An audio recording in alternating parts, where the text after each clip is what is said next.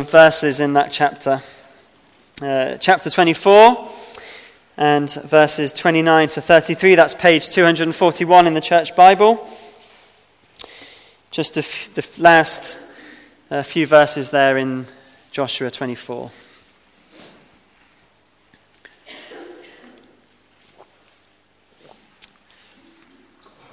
As I said at the beginning, the book of Joshua ends uh, really how it started, actually, with um, rather than one funeral, which it began with, it ends with these three, well, two funerals and one uh, reburial. So, therefore, as we look at this uh, end of the book, we have to think about death because we see the graves here, don't we? As we look at the end of Joshua, it forces us to go in that direction, but it's not a direction that really our minds and our hearts ever really want to go. We only really think of death when it's forced upon us, either when we face illness or somebody else faces illness or we go to a funeral. And with life expectancy increasing and new technology being found all the time, uh, people spend all their lives almost trying to avoid not just thinking about death, but avoiding death altogether. Now, as Christians, we're not to jump up and down in joy every time someone dies. Of course not. In fact, we know that death is painful. It's no different for Christians. Paul says to die is gain, but that's our own death, isn't it? We know that to die is gain, but we suffer and we struggle with pain at the death of others. We know that that was the case for our Lord Jesus, for he wept at the grave of Lazarus. He wept knowing what was going to happen, that Lazarus was going to come back to life, but he wept because death is an intrusion into his world. It's painful, and we suffer because of the pain of death. But for the Christian, death is presented as painful, but it's never presented for us as a problem. Death isn't a problem for us because we know that when we die, we go to be with the Lord. I think I said when we prayed that for the Christian, sin is an ongoing problem, not death.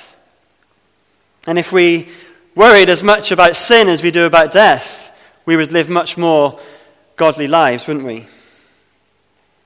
But as painful as death is, we should think about it because when we think about death, it helps us to live in the light of eternity. We should use death and these deaths here as motivations for us to live for godliness. As Paul said, For me to live is Christ. And as we think about death this evening and these deaths, I don't want us to go away depressed about death, but rather inspired and motivated to live for Christ, knowing that our death can come at any moment and will certainly come at some point.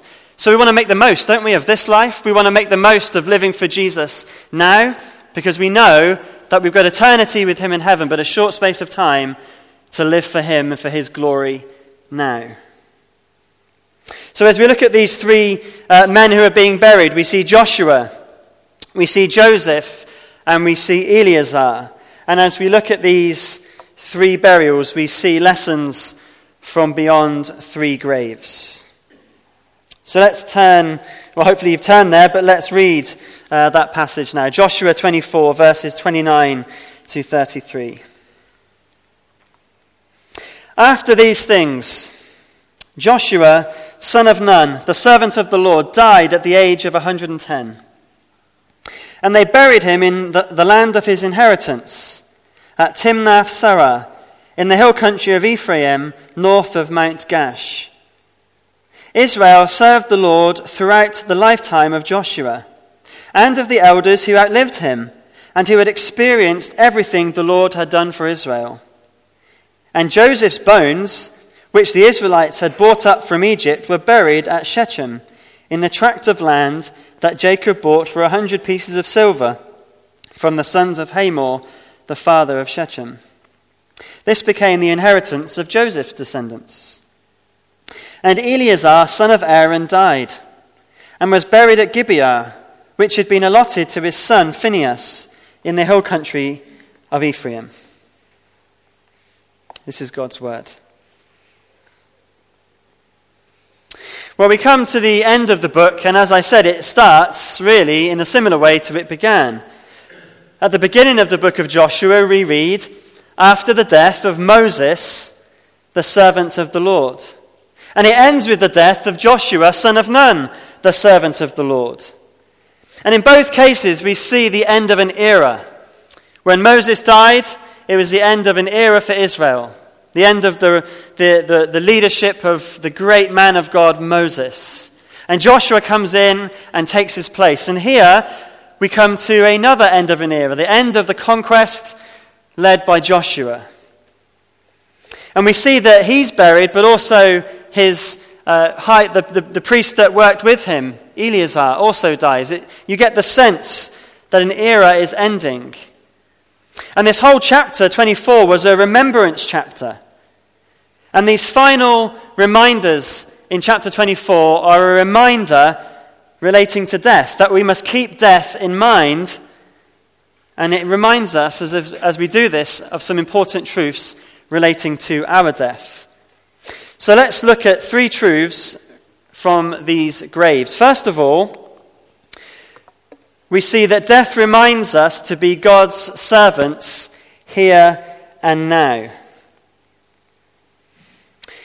We see at the beginning of the book of Joshua that Joshua was not called the servant of the Lord. We see that was the title reserved for Moses. Moses was the servant of the Lord. Joshua is called Moses' aide.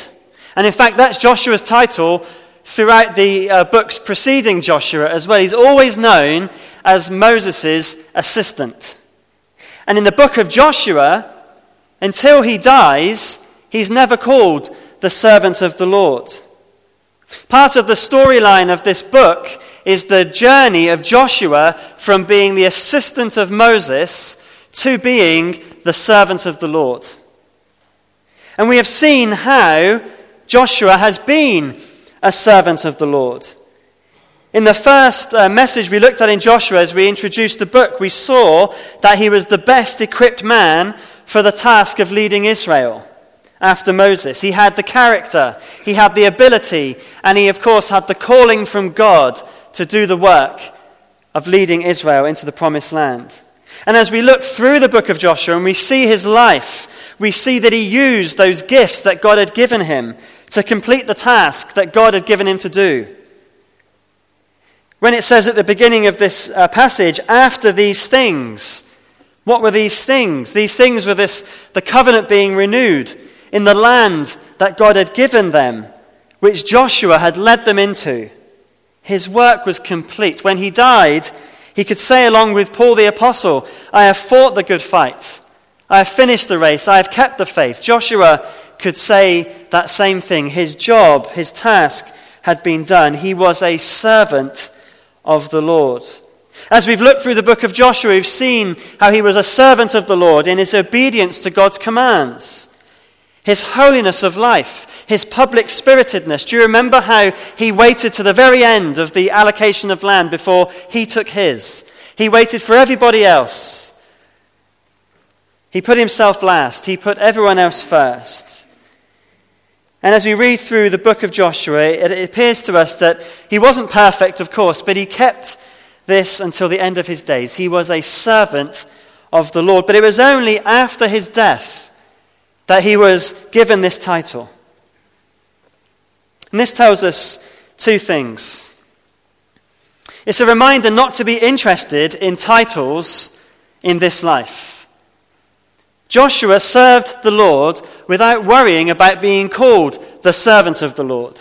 He just served the Lord. And after he died, his epitaph was a servant of the Lord. It's interesting, isn't it, that Joshua is a book of conquest and victory. You know, we've just uh, celebrated a victorious battle. And uh, the, Wellington was the Duke of Wellington, wasn't he? He wasn't Wellington, the servant of such and such.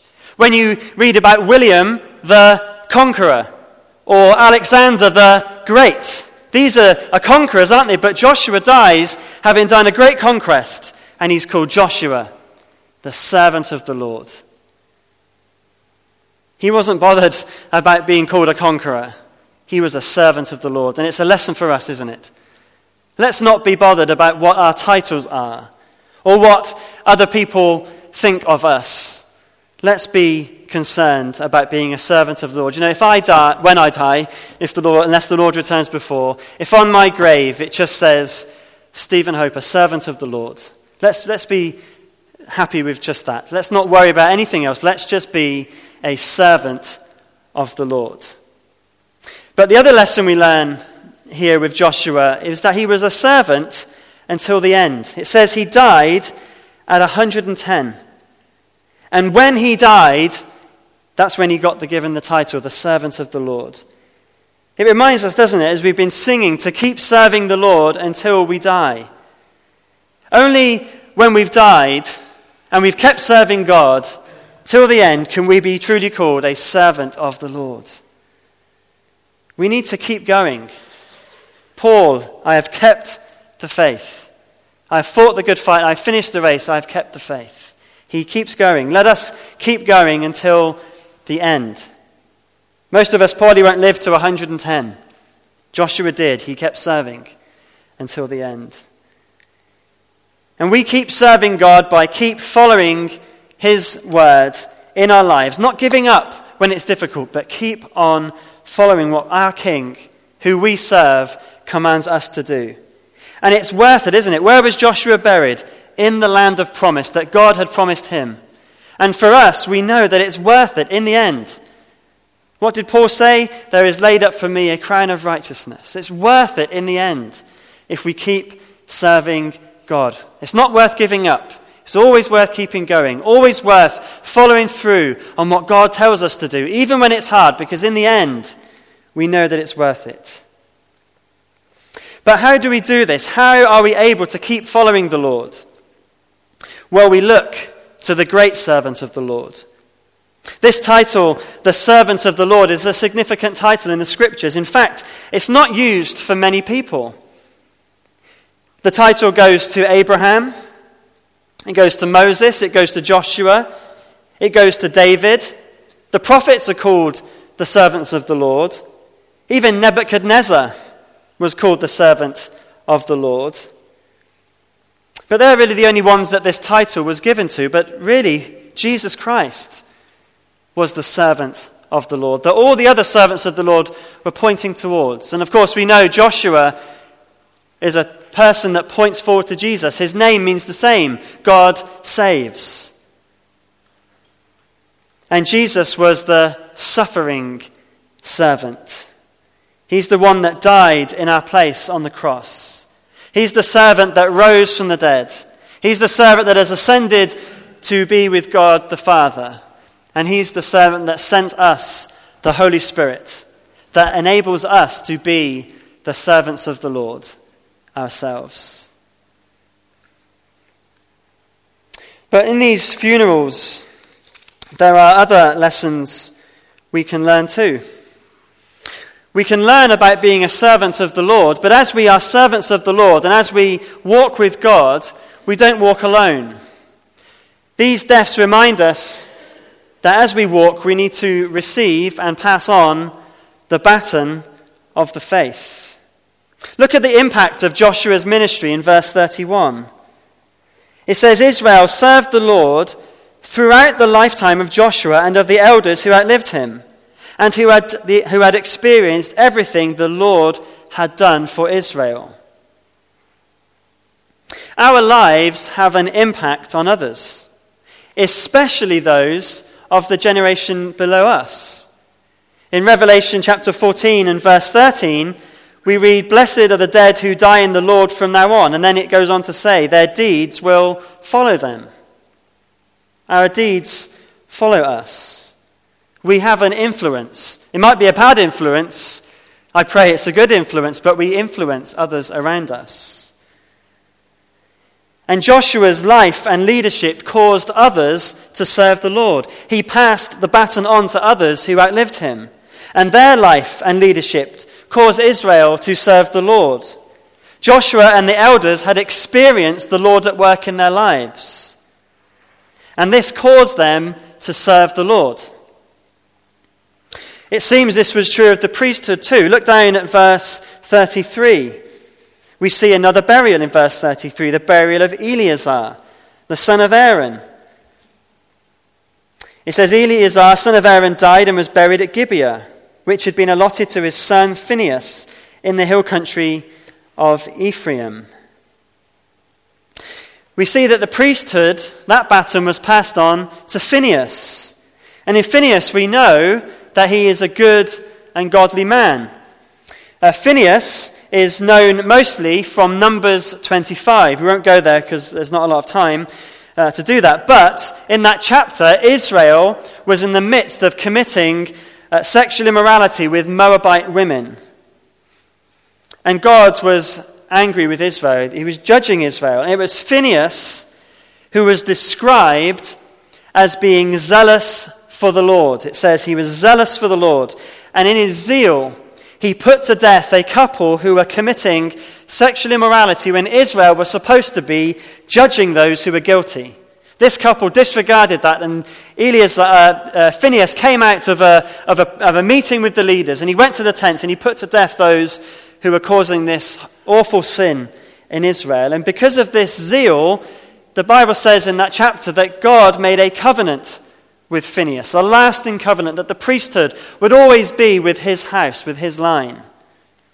And in Psalm 106 and verses 30 to 31, we read how uh, Phinehas' zeal was credited to him as righteousness. In other words, that zeal that he had showed he was a believer in God and a follower of him. So, this spiritual leadership was going from Eleazar down to Phinehas. Phinehas was a godly man who was able to take the baton on. And we see that end of an era and that passing on to the next generation in this passage. The work of judicial and spiritual leadership in Israel was being passed on so that Israel would continue to serve the Lord beyond the current generation. Important lessons for us there, aren't there? We will not go on forever. As we uh, have been thinking about death, we realize that it will probably come to all of us.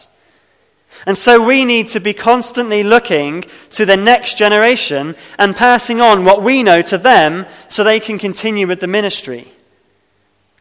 Sometimes, in our pride, we can hold on to ministries or hold on to information. I remember this uh, vividly when I worked in IT.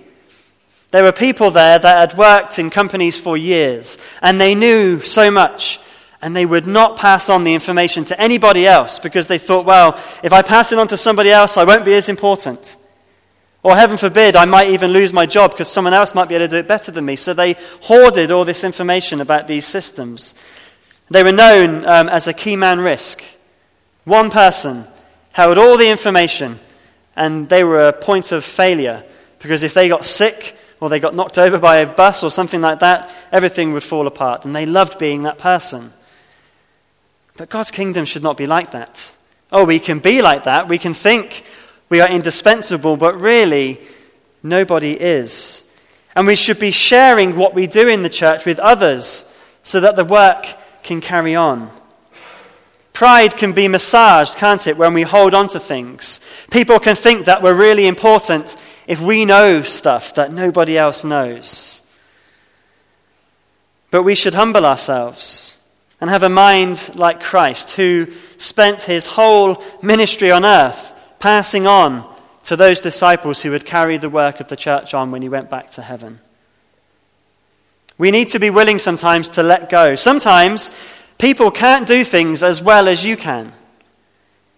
But in order for them to grow, we need to allow them to serve. Now, this is not to say that we need people to stop serving God in certain areas and give up and pass it on to the young people because we're too old now. But it's to say we should share it. Sharing it isn't just giving it over and not doing anything. Sharing it is showing what you do, how you do it, and passing that on and sharing it with them. I remember growing up, the church in Ivybridge were wonderful at this for me. There were many people in that church that passed on what they did so that I could serve God in different areas. When I first started, I messed up loads, but they let me. They taught me. They passed on the baton. I'm here today, able to serve God here because there were people willing to serve with me there. And we need that same ministry here, don't we? A ministry of passing things on. But also, like Phinehas, some of us need to be zealous for the Lord and step up to the plate and take that baton from others. Jesus did not come to be served, but to serve. And we should have that same attitude of wanting to serve God in the church. Some of us perhaps need to be a bit more proactive and look for ways to serve God rather than waiting around for us to be asked. So find ways of serving God. Work alongside people who are serving God. And let's work together to serve the kingdom of God here in Pelsall and further afield.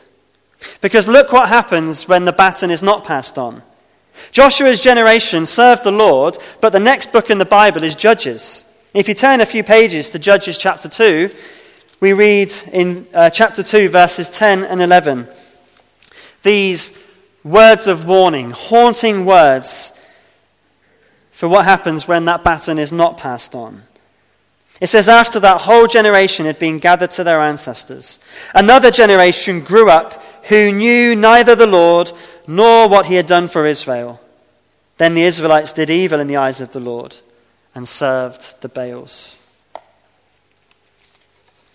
You know, the church is just one generation away from dying out, isn't it? This church is just one generation from dying out. And we need to have a longer term vision than just here and now. We need to be passing on the baton and stepping up to the plate and taking it on and serving God together. Well, this final burial in verse 32 appears to be really strange. Look at verse 32. Let's read it. It says, And Joseph's bones, which the Israelites had brought up from Egypt, were buried at Shechem in the tract of land that Jacob bought for a hundred pieces of silver from the sons of Hamor, the father of Shechem. This became the inheritance of Joseph's descendants. What on earth is this doing here? Well, it's here in, to firstly show the fulfillment of a promise. In Genesis chapter 50 and verse 25, we read these words And Joseph made the Israelites swear on oath and said, God will surely come to your aid, and then you must carry my bones up from this place. The next verse in Genesis tells us that he was embalmed, so none of his bones got lost. And his bones stayed in Egypt until the Exodus. In Exodus chapter 13 and verse 9, we read, as they were about to leave Egypt, Moses took the bones of Joseph with him, because Joseph had made the Israelites swear an oath. He had said, God will surely come to your aid, and then you must carry my bones up with you from this place. God came to their aid with the Exodus, and Moses carried out that promise to Joseph. His bones were taken and they were carried, and all they were carried, it seems, all through the wilderness, all through the conquest, and finally, at the end of the book of Joshua, when this conquest is complete, Joseph has his bones buried. Well, what's the meaning of all this? Well, let's dig a bit deeper. You know, the story of Joseph is one of the most well known stories in the Bible, not least perhaps because of Andrew Lloyd Webber. But if I asked you this, t- tell me the, the highlights of the story of Joseph, you could probably tell me. He was Jacob's favorite son. He made his brothers jealous. He had dreams that his brothers and his father and mother would bow down to him. You would tell me he was sold as a slave to Egypt, how he was uh, placed uh, in the house of Potiphar, and, and then he was forced into prison because he was falsely accused of trying to be with Potiphar's wife. You may tell me that God was with him in Egypt and led him through all of this. That while he was in prison, he was able to interpret the dreams of the butler and the baker. If you remember, the baker was going to die, and he did, and the butler was going to live, and he did. But they forgot about Joseph in prison until Pharaoh had his dreams. And he, butler remembered, ah, Joseph, He could interpret dreams. And the Pharaoh called Joseph, and Joseph interpreted the dreams of Pharaoh about the seven years of plenty and the seven years of famine. And then he was made prime minister of all Egypt. And people from all over the world came to gather food from where Joseph had stored it during the years of plenty. You may remember how he forgave his brothers of all they had done for him because he knew that it was God who had sent him to save them from the famine that was in the land of Canaan. And so, if I was to ask you what one uh, part of the story of Joseph, what one uh, part of his faith is mentioned in the New Testament, what part of that story would you say?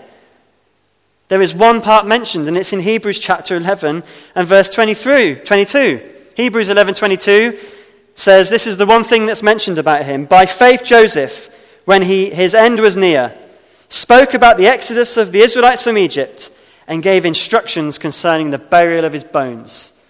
Of all the things in the story of Joseph that could be mentioned in the New Testament, there's one thing his burial of his bones. Amazing, isn't it? What was the faith? What was it about this bury my bones in Canaan that was so important? Well, what was the faith? Notice what Joseph believed would happen. God will surely come to your aid, he said. Joseph believed in that promise of God that was passed down from his grandfather Abraham, his, uh, sorry, his great grandfather Abraham, his grandfather Isaac, his father Jacob.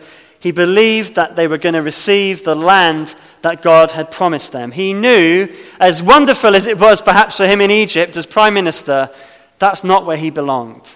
He knew his home was in the land of promise. Joseph was a high ranking official, second only to Pharaoh, in a land that were experts in burials. They had necropolises, cities of the dead. They had the pyramids. He could have had any burial he wanted, but he said, No, I want to be buried in the land of Canaan. I want my bones to be taken there. And through the whole time they were in Egypt, that time of slavery, the bones of Joseph were a reminder this is not where we belong. We're going to the land of promise. And God did come to their aid. They were now in the promised land, and Joseph's bones were a reminder that God keeps his promises to his people. That this Egypt is not where we will stay, we will be in the promised land. You see, death reminds us to look to the future we have after death. Because we too need to have that faith that Joseph had. We need to look beyond this life because God has come to our aid. The exodus from Egypt is but a picture of our exodus from slavery to sin to eternal life because God has come to our aid in sending Jesus Christ, who has died, who was buried, who was risen from the dead for our sins. And when we place our faith and our trust in Jesus, we have that promise of eternal life in heaven. And like Joseph, our bones won't remain here either. Because when Jesus returns, our bodies will be raised and we'll have a new body, which will be in the promised land. Our bones won't be remaining here, they will be with the Lord too. We have that same promise, don't we, that Joseph had. Joseph knew where his home was. One writer says that it was not until the Exodus that Joseph's bones were actually taken to Canaan, but his heart and his hope had always been there. His heart and his hope had always been there, and this should be true for us too. Our hearts and our hope should be where our citizenship is. And Paul writes, Our citizenship is in heaven. By giving instructions regarding his bones, Joseph identified himself with Canaan, not with Egypt, despite his high position. We should not lose sight of the wonderful future that our God has for us. Whether this life is going well or going badly, our home, our citizenship is in heaven. And as Paul wrote in Philippians 1:21 as we read earlier, for me to live is Christ and to die is gain. Let's look forward. Let death remind us of the wonderful future we have in Christ. Let's keep serving Christ. Let's keep passing on the baton. Let's keep looking forwards. Let's keep looking upwards until Christ calls us home. Let's close with singing before we have the Lord's table. We'll stand together and we're going to sing, O Church Arise. Let us stand as a church, let us rise, let us commit to living for the Lord Jesus Christ together.